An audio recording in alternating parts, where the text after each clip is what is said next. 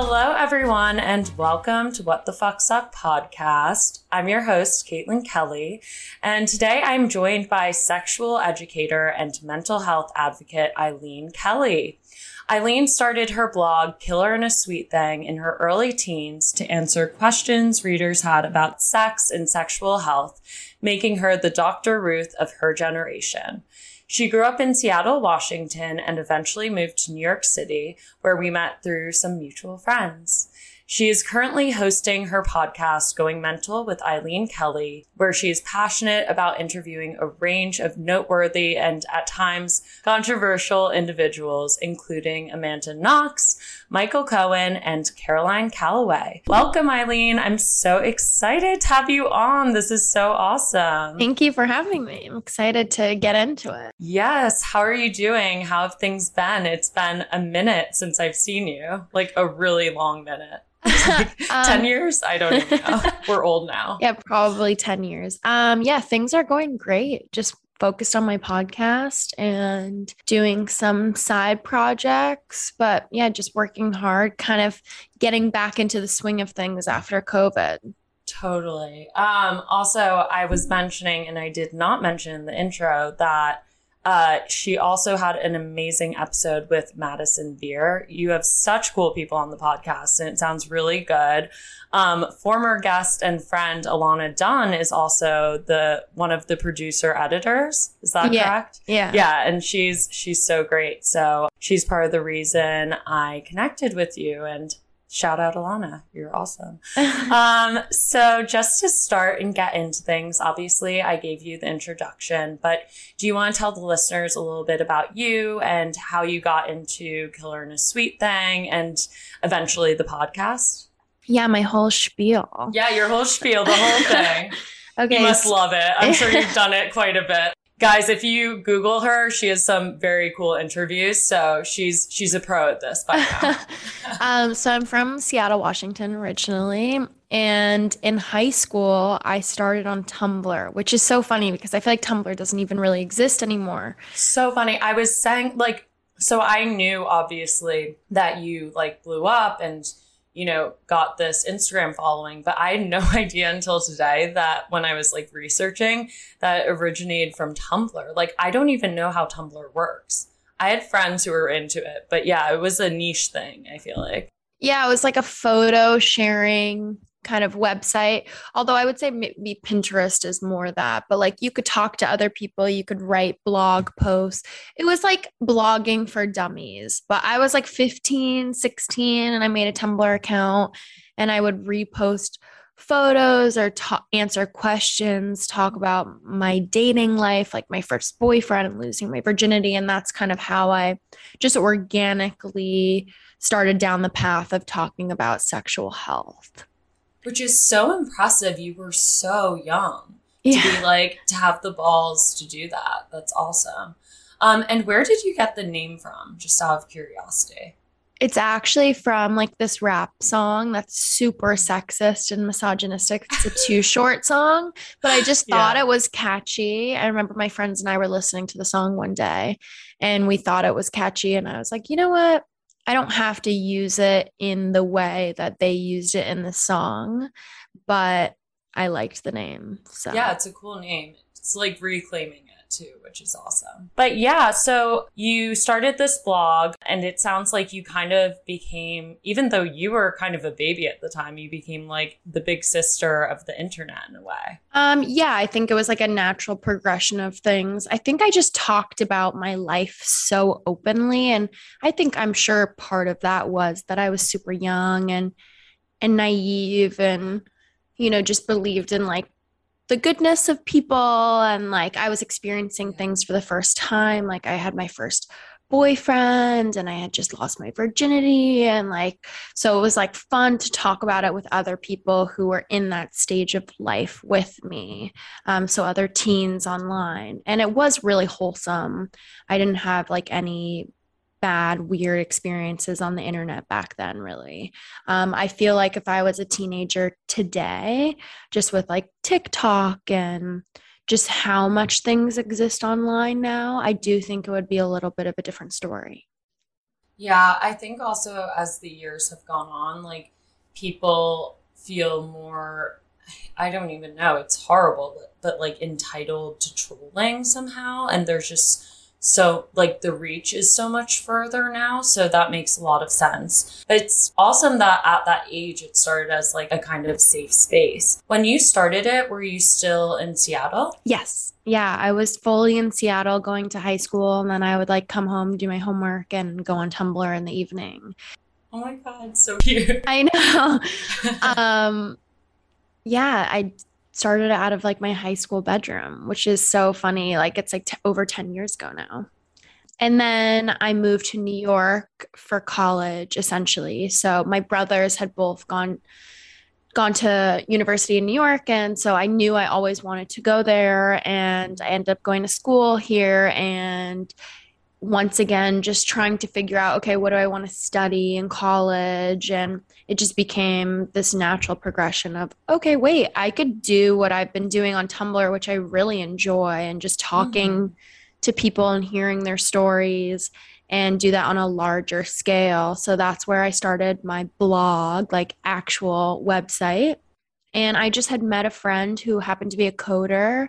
He went to nyu and his roommate at the time did like he's an artist and so he made graphics for me and we kind of just built this website as like a really small team of just like a couple of college kids hanging out. Wow. That's really crazy that it blew up so much. It also just yeah. like kind of fell into my lap. Like you ask people who like try to start a website and like it's a lot of work and it's a lot of maintenance and money and especially mm-hmm. if you don't know mm-hmm. how to code or design it. So it really just happened so organically that I met these people who wanted to create something with me and they have the time at that point in their life where I don't think that would have happened if I met the same people today. And yeah, so initially I wrote everything myself. So it was just like a blog that I started where I would write about anything from getting an IUD put in and just like my own personal experiences with sexual health and dating. And I realized very quickly that I was sharing such a narrow perspective. I mean, I was just sharing one point of view. So I asked a bunch of my friends who were in college at the same time, hey, would you want to write a piece or an article about your experience, whatever that is? And so it just happened that a bunch of my friends started writing for it, and then they asked their friends, and then people who would write for their college magazines or newspapers, where, you know, once that you know article or magazine was out then it was kind of poof it was gone. It didn't it wasn't living online somewhere. So they would send me pieces for like hey i really i'm really proud of what i wrote. I want it to exist on some place for like longer term. Yeah to have a home. Exactly. So that's just kind of how things progressed. And yeah at one point like two three years ago we had over a hundred writers Wow, that's wild. Yeah, so that's, it was That's awesome.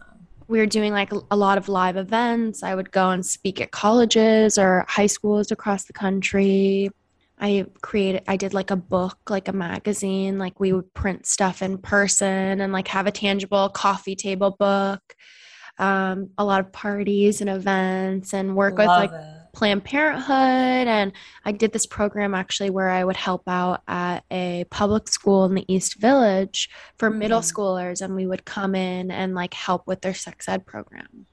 That's so awesome. And so crazy that you were doing all of this at like such a young age. Like, so, so impressive. What do you think gave you the courage to be so, you know, blatantly sex positive?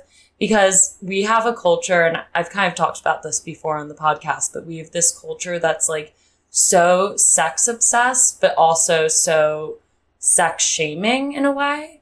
Um, and it's this really weird paradox. So I'm interested how you gained the confidence to talk so openly about your experiences and to delve into this world in such a like focused way. Yeah, I mean, it definitely started from like a really personal place. So I grew mm-hmm. up in a house full of boys um, with a single dad, actually. So I really felt like when I was young and in middle school and going through puberty, I didn't really have a lot of places I could turn to for these questions.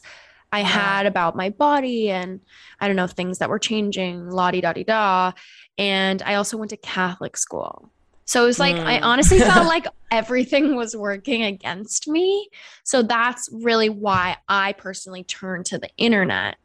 So when I wanted to start talking about this stuff, I had already felt like I had overcome a lot of obstacles. You know, I'm a I'm a young woman. I'm being raised in like a male dominated household. I'm mm-hmm. Catholic. So I'm going to school. No one's wanting to talk about sex. No one's teaching me about and I hate even using the term just sex because I don't think Yeah. sex is inherently like provocative or sexual or pornographic. It's natural. It's completely natural, exactly. And I think that's been like a really interesting shift or how I walk on that line in my own day to day life and then in my relationships, in my relationship with my family. Um, and so it's just been this, I don't know, this natural process of I've always been really open about talking about my body because I feel like, like we're talking about right now, like it is natural and no one was talking to me about it. So I'm like, okay, I'm gonna change that for the next person. Yeah, you just became your own advocate, which is awesome. So, also, you were saying you went to Catholic school. What was the sex education there? Were they teaching abstinence? Was it basically like nothing or, you know, because Seattle's kind of liberal. No, Seattle's super liberal, Yeah. and that's what was such a mind fuck about go- growing up and attending Catholic school in Seattle. Is you know like I'm in one of the most liberal cities in the country. Like it's the first place that legalized marijuana, and you know one of the first places for legalizing gay marriage. Yet at the same time, I'm in this honestly like pretty conservative religious bubble within the Mhm. city obviously i had access to everything like i wasn't living on some like farm in the middle of seattle You weren't Katy Perry. but at the same time like yeah the people that i was exposed to every day and especially like when i was younger younger like Mm. i would have sleepovers with, with like friends in middle school and like their parents would make us go to church on sunday Yep. and like that to me is so crazy to look back on. But yeah, no, we didn't, I don't think I had sex at all in middle school. They separated the boys and the girls, and it was really just to talk to you about like menstruation. And I don't even think we really talked about what happens to like guys' bodies during puberty. It was really just like, and it was from like my history teacher or like some random teacher. I mean, she was she was a woman, but like it's just like someone who didn't even know what the fuck they were talking about or like probably hadn't even taken a Oh. course on how to talk about sex or bodies to like young people. And in high school, I think maybe it was co-ed, but it was like definitely really awkward and probably from like my gym teacher. It reminds me of like the Mean Girls scene. That's what that's what's like no, coming but to mind. you know? seriously, I- Yeah. and a lot of the backlash I used to get years ago was like, "Oh, you're so young. What do you know about sex?" But I'm like, "Well, the people who taught me about sex are so old that what the fuck do they know about sex? Like they've been married for So like true. or you know, like they don't know like how the times are changing or like I was like Snapchat was really big at the time, like sending nudes over Snapchat. Like these were just topics that were not covered at all. And I remember this girl that I went to school with like had sent a boy a nude and somehow it like got around the school. And mind you I went to a really small Catholic school. Mm. so it got brought to like the teachers and it was like this whole travesty. And I remember we actually went to the same high school and like she entered high school. It'd be so interesting to talk to her now about the experience because I feel like she was so shamed in like 8th grade over the situation where like honestly it was the guy's fault. Like you shouldn't be sending Yeah. that shit around. And i feel like she was shamed by the parents and then the school that i feel like she entered high school like honestly probably feeling like really insecure about her sexuality.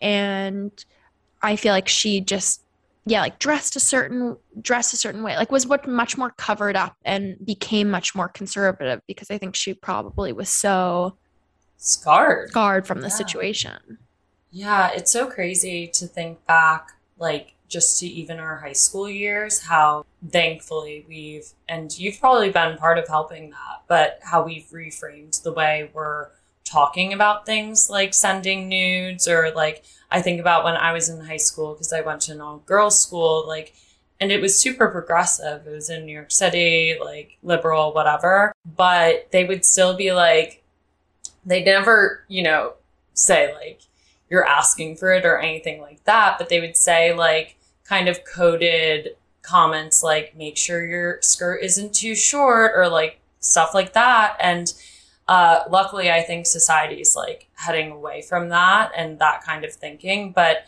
it is so sad for this young girl who's like exploring her body and has not been told anything about, you know, sending nudes or the possible repercussions that she's just entering high school totally shamed. Like it's super fucked up when it is, as you said, the guy's fault. And yeah, that probably like really changed her relationship with sex, with her body. Like I can only imagine. So, and there's so many stories like that. Like, so many. It's not an isolated incident. And I think what's what comes to my attention when we talk about this is like these are at really liberal you know schools or in liberal places with a lot of access like high wealth um you know everyone has health care like la la la la.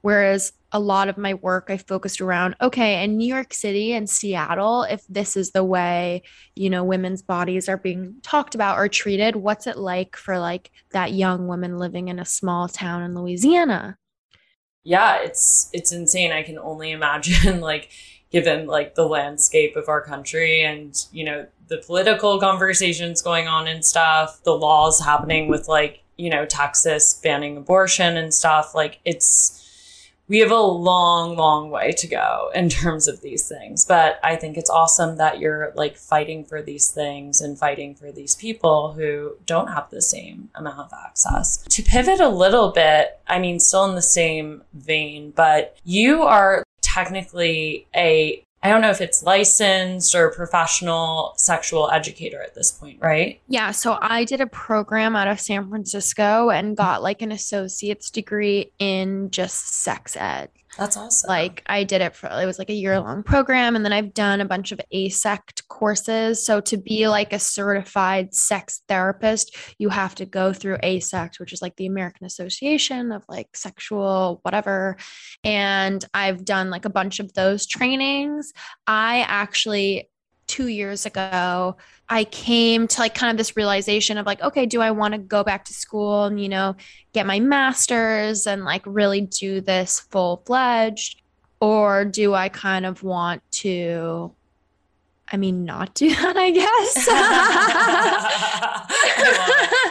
so I'd go with the latter. I'm like, I loved school, but I'm done with school. Like, yeah, yeah, I mean, I liked school too, and I really thought about like, okay, I'm in New York, like I could go back to NYU, I could, and like I, and still like that option is open to me, but I just feel like things progressed at a pace where I, it was like beyond my wildest dreams. So I was like, I'm gonna run with this for a little bit, see where it goes, totally. and like school is always there, and like what's so awesome about the career choice that I've gone with is that there is like no end of information or learning. Like like it's changing yearly and they're always coming out with new research. So i feel like i do a lot of honestly studying or reading just in my own time. But i haven't been super focused on sex ed actually. And i'm sure we'll get into that within my podcast and like what that natural pivot in my life has been like. Yeah I definitely want to hear because um, I know you also have this mental health focus now, which yes. is awesome.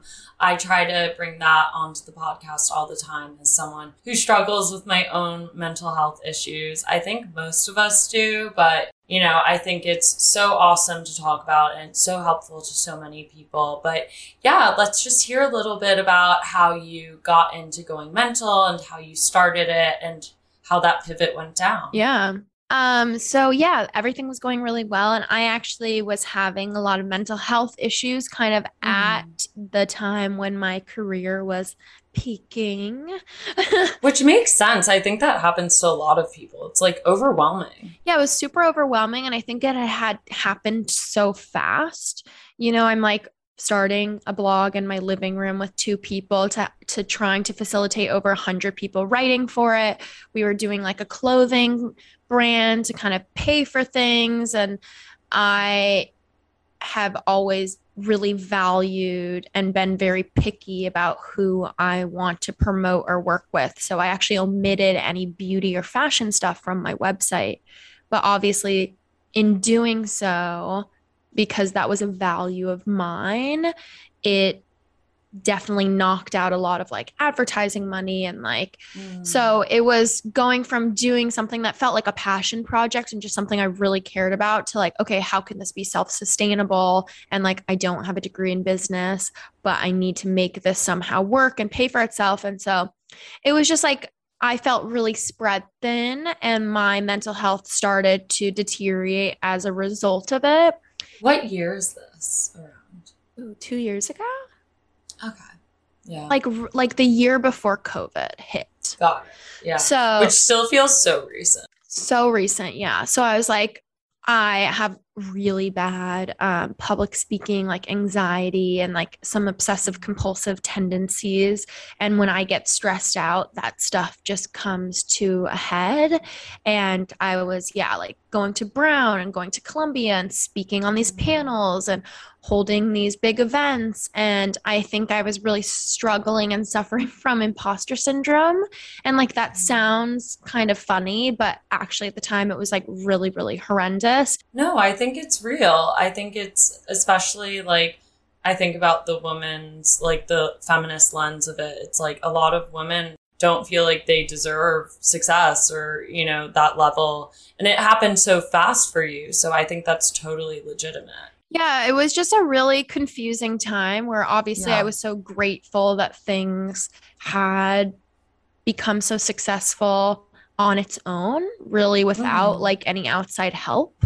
But at the same time, I felt like mentally I wasn't stable enough to like keep things going. Mm. Like I didn't have the mm-hmm. foundation to like be okay with that. So I actually decided to step away from my career when things got really out of control, just like very debilitating. Like I wasn't really sleeping, I wasn't able to eat. It's not that I didn't want to eat, I just felt like I wasn't hungry. So I was losing a lot of weight and just not really functioning at a level that I needed to be like a healthy human being. Yeah. And I decided to step back from and take a break from work altogether. And I actually checked myself into um, a residential program in Boston at McLean, which is like one of the oldest psychiatric hospitals in the country. And so I went there for, I mean, I thought maybe I'm only going to be here for like, I think two month minimum is the program that I did, Mhm. but I ended up staying five months. so was that during COVID? Yes. Well, actually, co- it was a little bit before COVID. When did COVID hit? Like February, March? March. Yeah. So I entered like the end of November. Got it.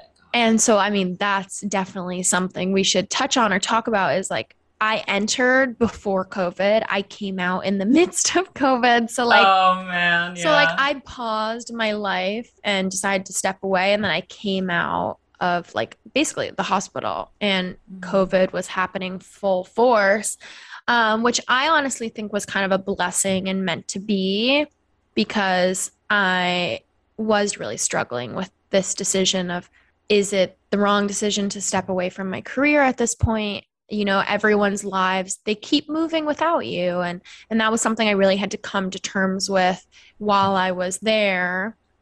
Um, and then I came out and it's like, wait, the whole world's on pause. on pause. Yeah, no, that's so true. Definitely a blessing in disguise. Um, yeah, I, I totally get that too, because I think that's something as someone who also has, I've read you've generalized anxiety, right? yeah. Yeah, I also have it. I think a lot of people have it, but but I also have it. I was diagnosed pretty young. Um like when I I've joked about this before, but when I was way younger, they thought like I had ADD or something because I needed extra time.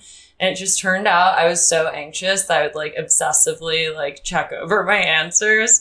So it's been going for a while. Um, but yeah, I, I think I've had similar responses to when things pick up. Like even right now, I'm finding the podcast picking up and I feel so great about it. And I've done a lot of work on myself in the past year or so where I feel like I can handle it, which is awesome.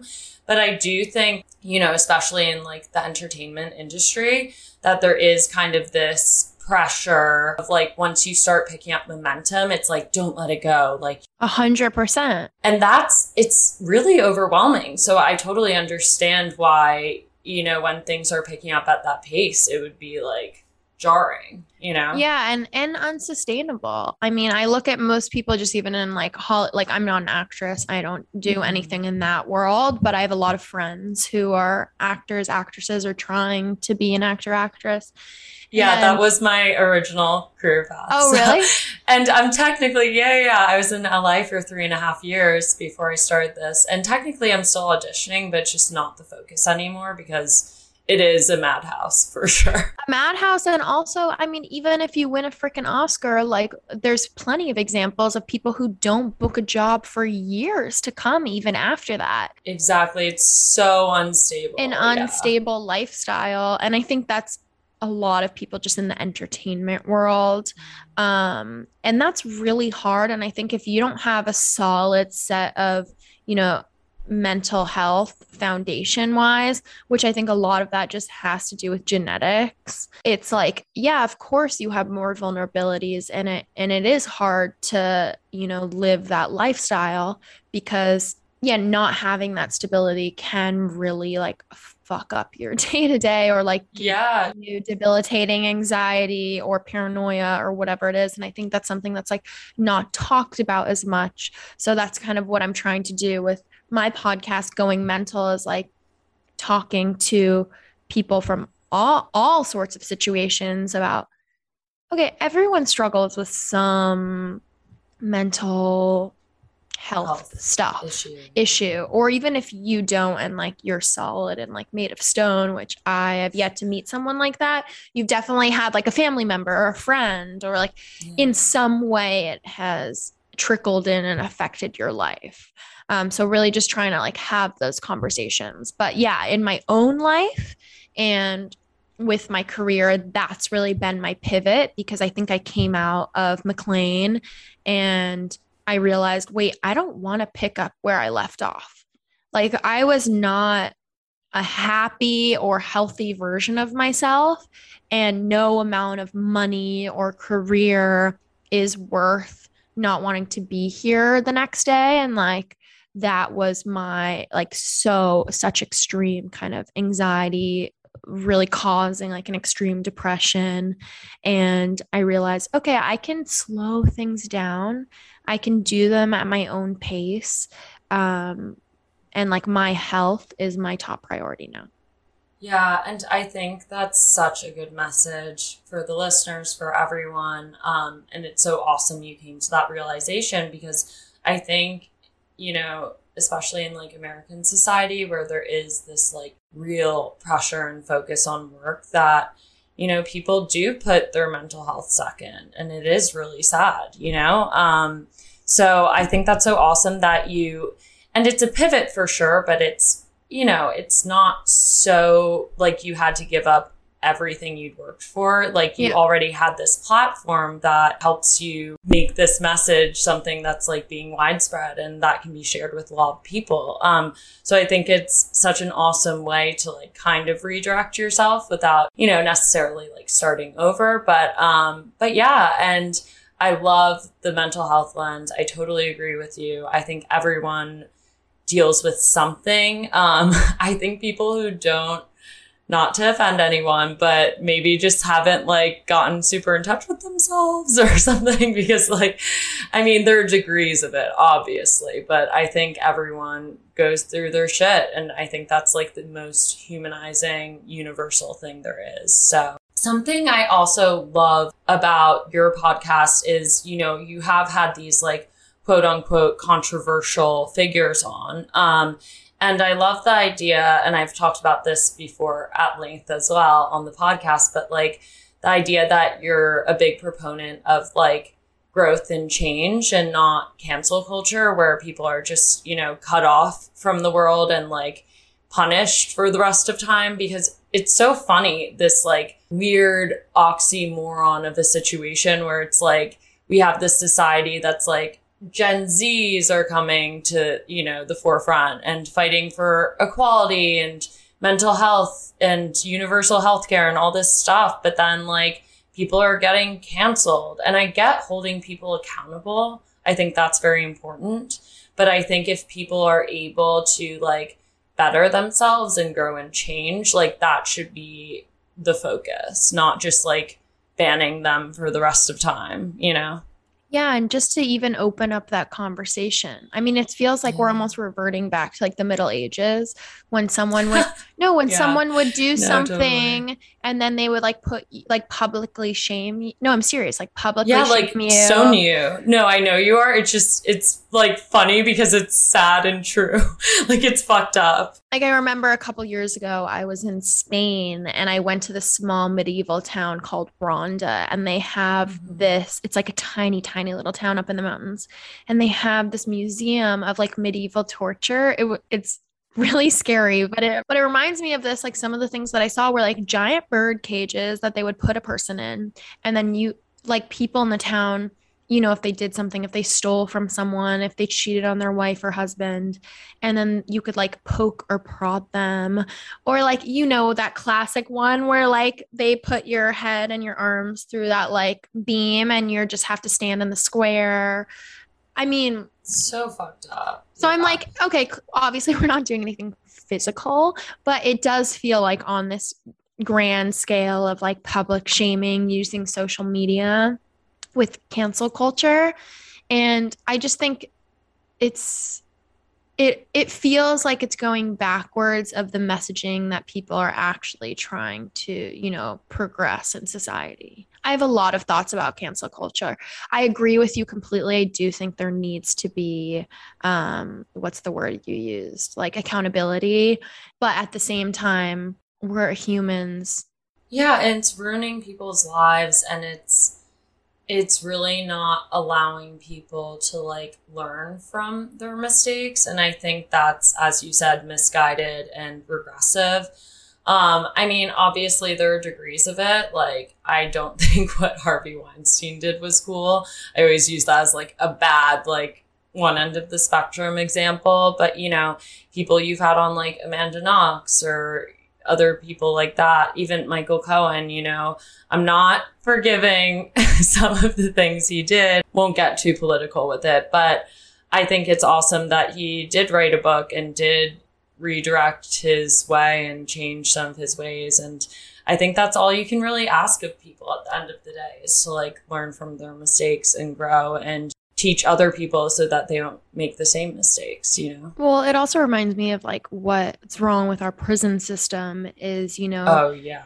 No, but like pe- people go to prison like and they should be going there to be rehabilitated into society and that's not what's happening. And i also feel like cancel culture like jumps over that.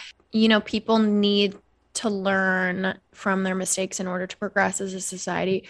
I'm this i'm with you. Like there are certain crimes where like yeah it is hard to rationalize or like can you come back from that? Like certain things with children or like if you murder someone like should you yeah. be able to come back from that?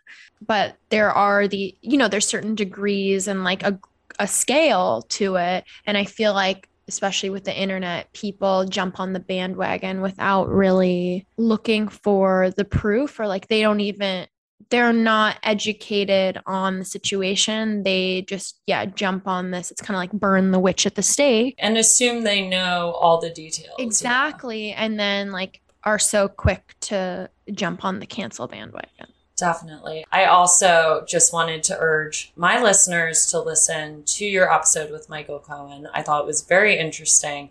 And it did kind of, you guys had a conversation around, you know, the issues within our prison system and how he experienced that firsthand because I mean I think that's something that ironically there had you know given our cancel culture conversation there has been a lot of awareness uh, brought to how the prison system needs reforms and changes. But I thought he had a really interesting perspective on that and I like that you bring in that kind of parallel because yeah we shouldn't just be like punishing people till the end of time especially when they have like these lesser crimes. And then it's also very like silly to expect these people who are going for a year or so and being treated like absolute shit to come out and be better versions of themselves, you yeah. know, because that's only further traumatizing them. And a lot of these criminals do come from traumatic or abusive backgrounds. So yeah, I just think it's a lot more layered than people realize. And like I think that's what's difficult about social media is it like dilutes things to like our attention span is literally 2 seconds now.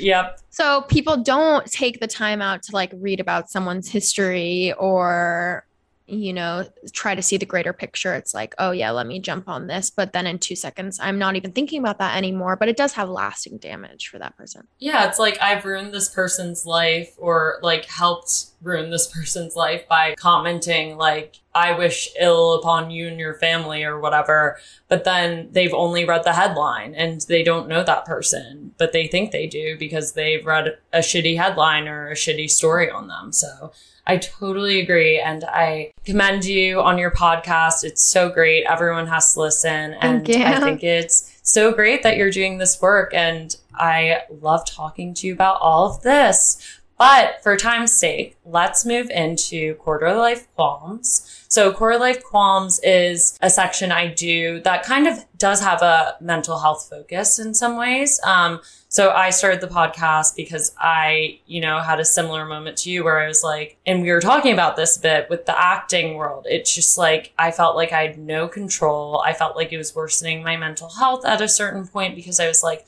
not even acting. I mean, I was once in a while, but I was mostly auditioning and it just felt like a lot of work for very little return. Yeah. Or, yeah, return exactly. Um, so I had myself a little moment of my own. Have had moments since. Feel pretty good now. Going to therapy, all the things. But um, but yeah, this section is just to kind of focus on your 20s and experiences you've gone through and what you've learned coming out of them. So without further ado, First question. Okay, I'm nervous. Oh no. No, don't be. You've got this. First question Was there a moment in your 20s where you struggled or had a quarter life crisis of sorts? And if so, how did it go down? Um, yeah. Um, I mean, I've had many moments though. Um, yeah. I think throughout my life, but I think my 20s, you know, I was living on my own and like figuring out how to like be a functional adult and having like my more serious, uh, like real adult relation, like romantic relationships. And I've definitely had moments. And I mean, I had a big moment leading up to when I checked myself into literally a psychiatric hospital. Um, Honestly, I've thought about doing that too. Like, not necessarily that, but like, I don't know, like rehab or something. I feel like everyone should have like a moment to reset. I think it's actually really important. Um, and I didn't mention this before, and I'm sorry to cut you off. We'll get back to you in a second. But I also took a huge break from the podcast that I was very ashamed of and second guessed for a bit, where I was having my own mental health struggles earlier in the year and dealt with a lot of depression and stuff. So I can totally relate to that. Like, I told myself I was going to take like a month or two off the podcast, and then I took like three or four months. So yeah, totally understand that whole feeling. And sometimes you just have to do what's best for you, especially like if it gets to the point where the depression is so debilitating, where you were saying, you know, you were having trouble eating and like fueling yourself and, you know, having these dark thoughts. Yeah. I mean, I think everyone should be in therapy.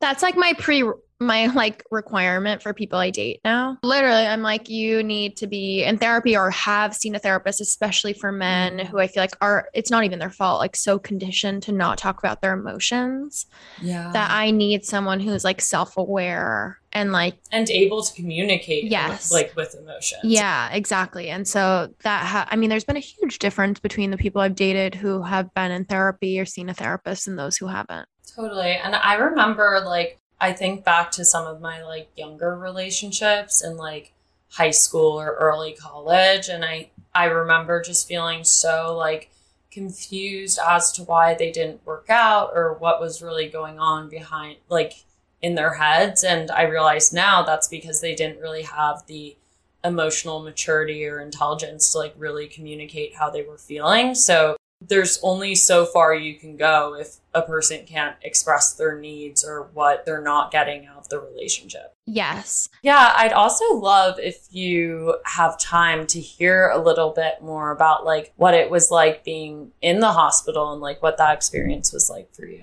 Yeah, I mean, definitely. Um, so I think there's a lot of misconceptions. And even before I went away, like how I imagined it, I'm like, oh my God, am I entering Girl Interrupted? That's exactly what I was thinking. Yeah. No, yeah, am I going to be in a hospital gown, like up at the main campus? And no, it wasn't like that. I lived in like a house in a normal residential neighborhood in the part of Boston where like the main campus is, but like not super close. Like you wouldn't even know this was part of the hospital. It just looked like a normal house. And you see a therapist twice a week, your main therapist. You see, you're required to do family therapy. You see a psychiatrist.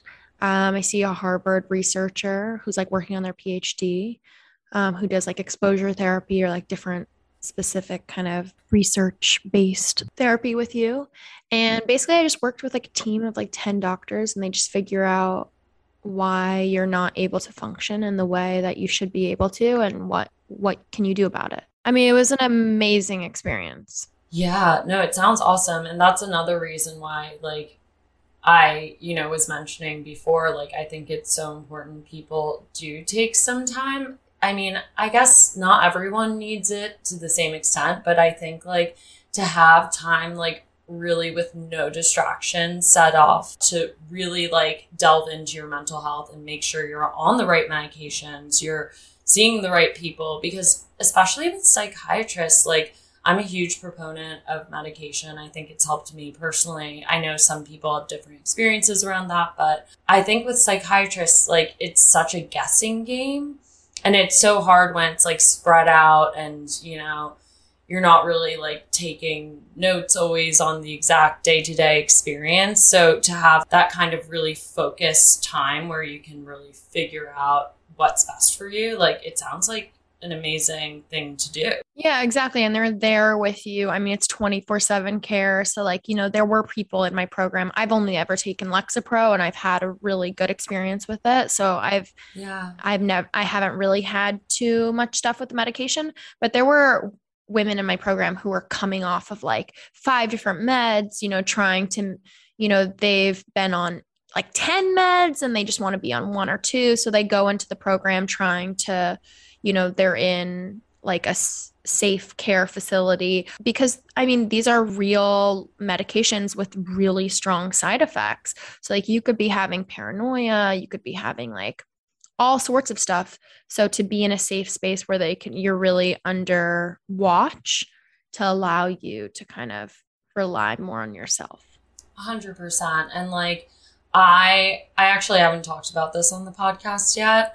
Um, because it's something I'm still like coming to terms with personally. But I um I actually had a very different experience on Lexapro. Um, I liked it at first, but then when I upped the dosage, and obviously this is not to discourage people from taking Lexapro because everyone has different reactions to different medication. But I found that when I upped the dosage uh, to a certain amount, and I actually have other friends who've had this happen with it or with other antidepressants, but it kind of fueled this like borderline manic uh, mania reaction within me.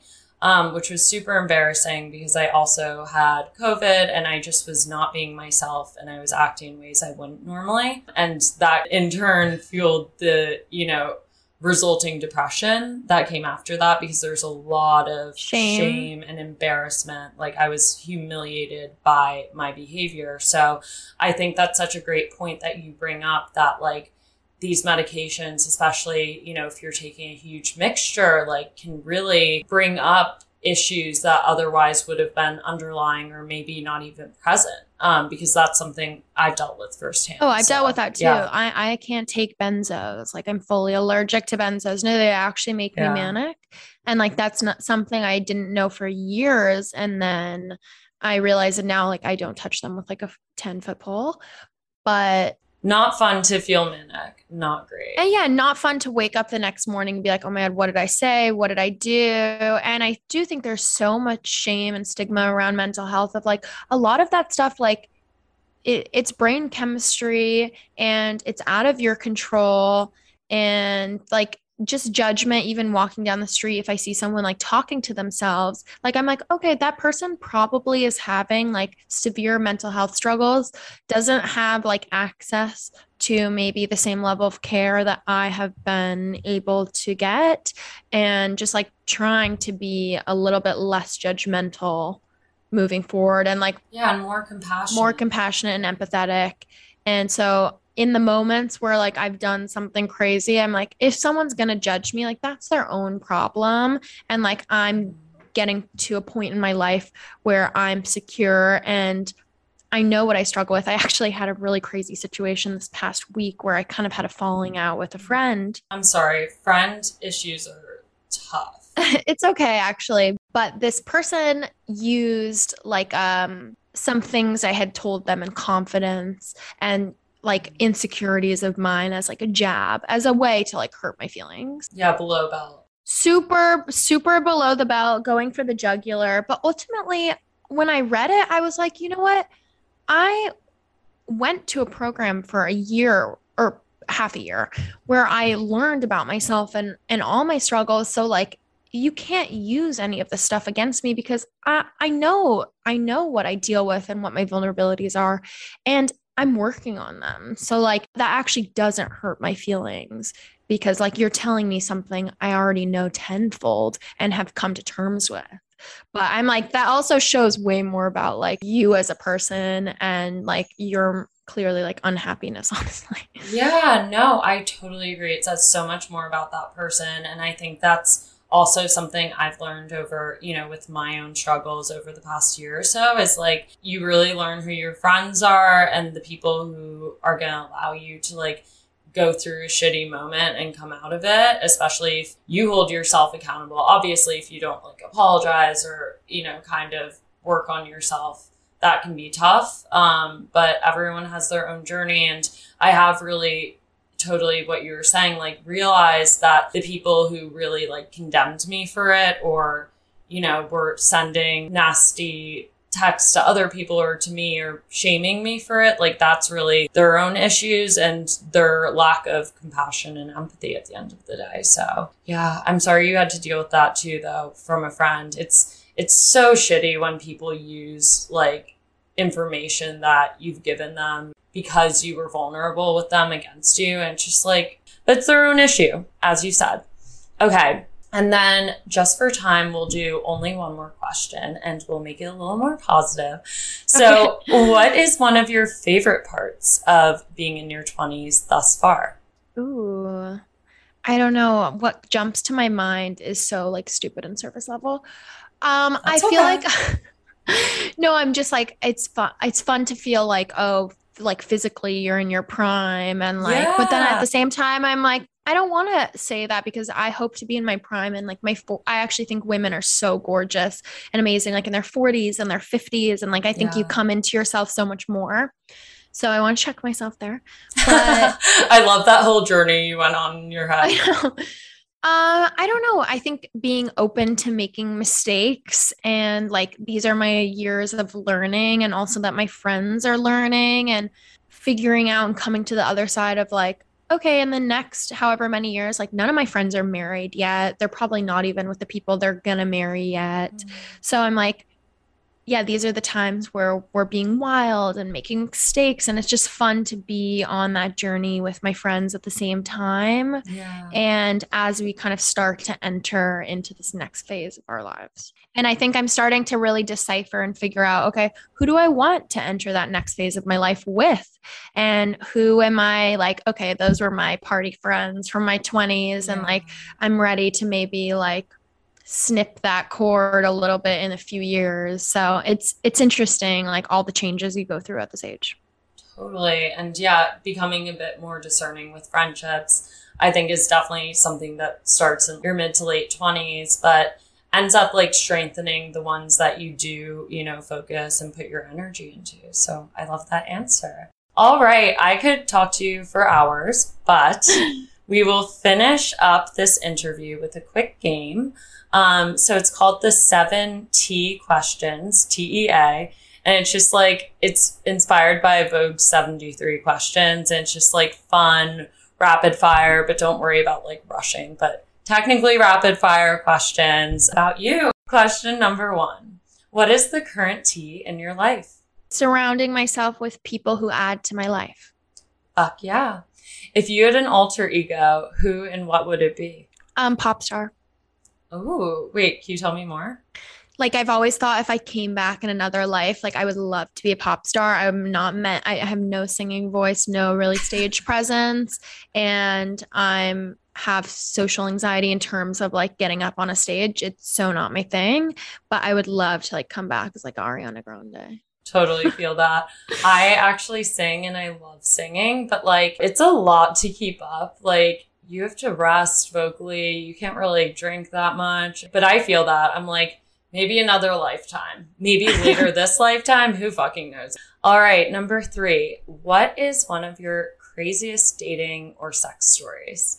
Okay, let me see. Because I probably have a lot of crazy ones. You're like, which one do I choose?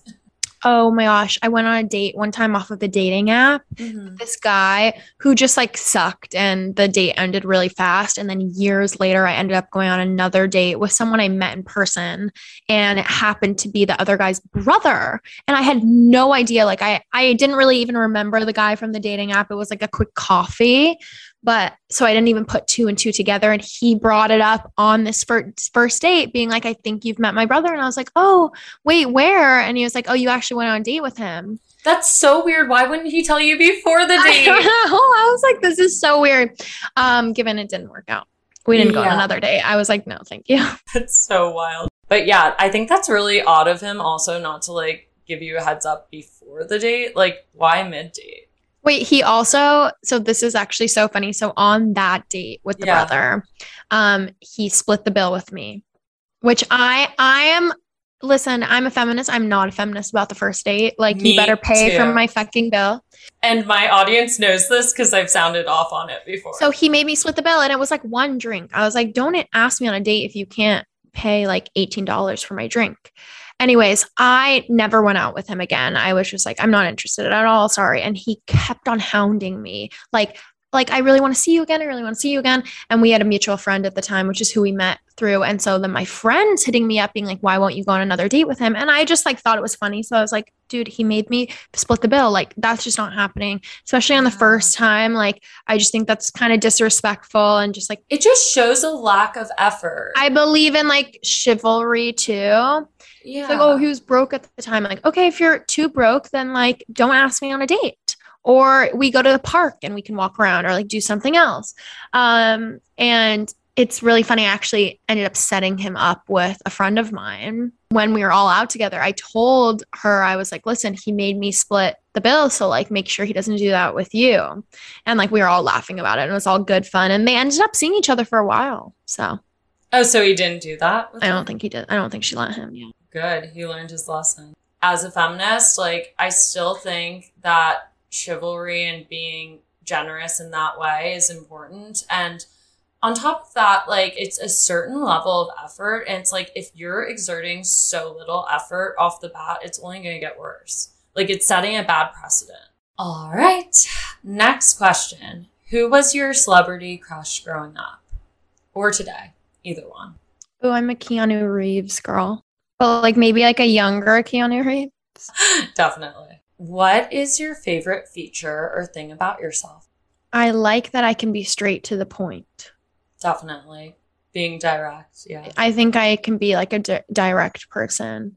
Yeah, and I also like love talking to strangers. Like I like talking to random people when I'm at a restaurant. So that I think is a good quality always. Yeah, I love that. Um, what's your sign? I'm a Leo. Uh, makes sense. Happy belated. I'm Thank you. At this point. yeah. Um, yeah, I'm a Sagittarius. Okay, so you're also a fire sign. Yeah, definitely both those things apply to it as well, where it's like I love meeting new people, but also like if you ask me a question, I'm gonna answer honestly. So love that answer. All right. What is something people or our listeners or you know, your fans wouldn't know about you otherwise. Ooh, I did. I hate peanut butter.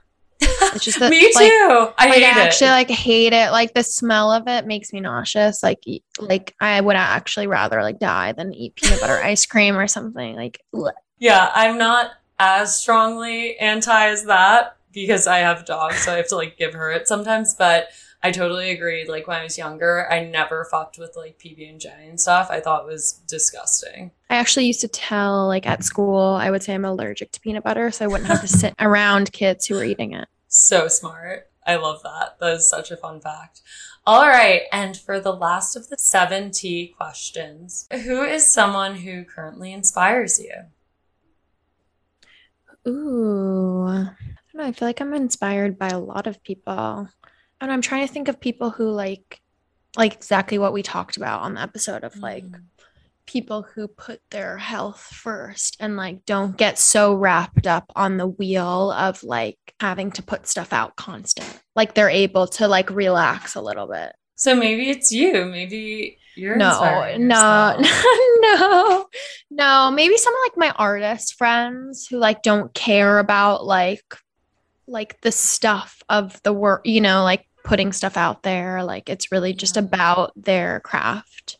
Yeah, that makes sense. Also, like I I'm inspired by a lot of like creative people um because they're able to like kind of have the bravery and I think it can be so stigmatized, but I think it's super brave to like not just necessarily go the traditional route and do a nine to five and have that security because it's it's scary sometimes. But. I was gonna say yeah, like people that I know or just pe- honestly anyone who's trying to carve out like a creative path because like you just said with the 9 to 5 like i think it takes a lot of courage and balls to like not just go down like the easy path so to speak and i think a lot of what we talked about in this episode of having that instability like takes a really specific kind of person to to do that. I totally agree.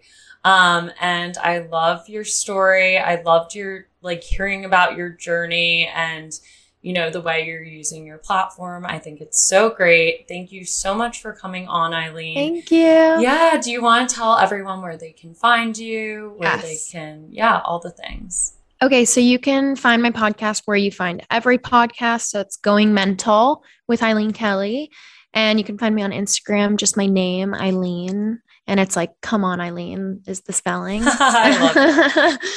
and um, yeah, you find us on killerandthing.com or Killer and Sweet Thing Instagram. But yeah. And it's I'm, thing with an A, right? Yeah, thing. Follow me at CKNY1213 and at WTF Sup Pod. Okay, bye. Bye.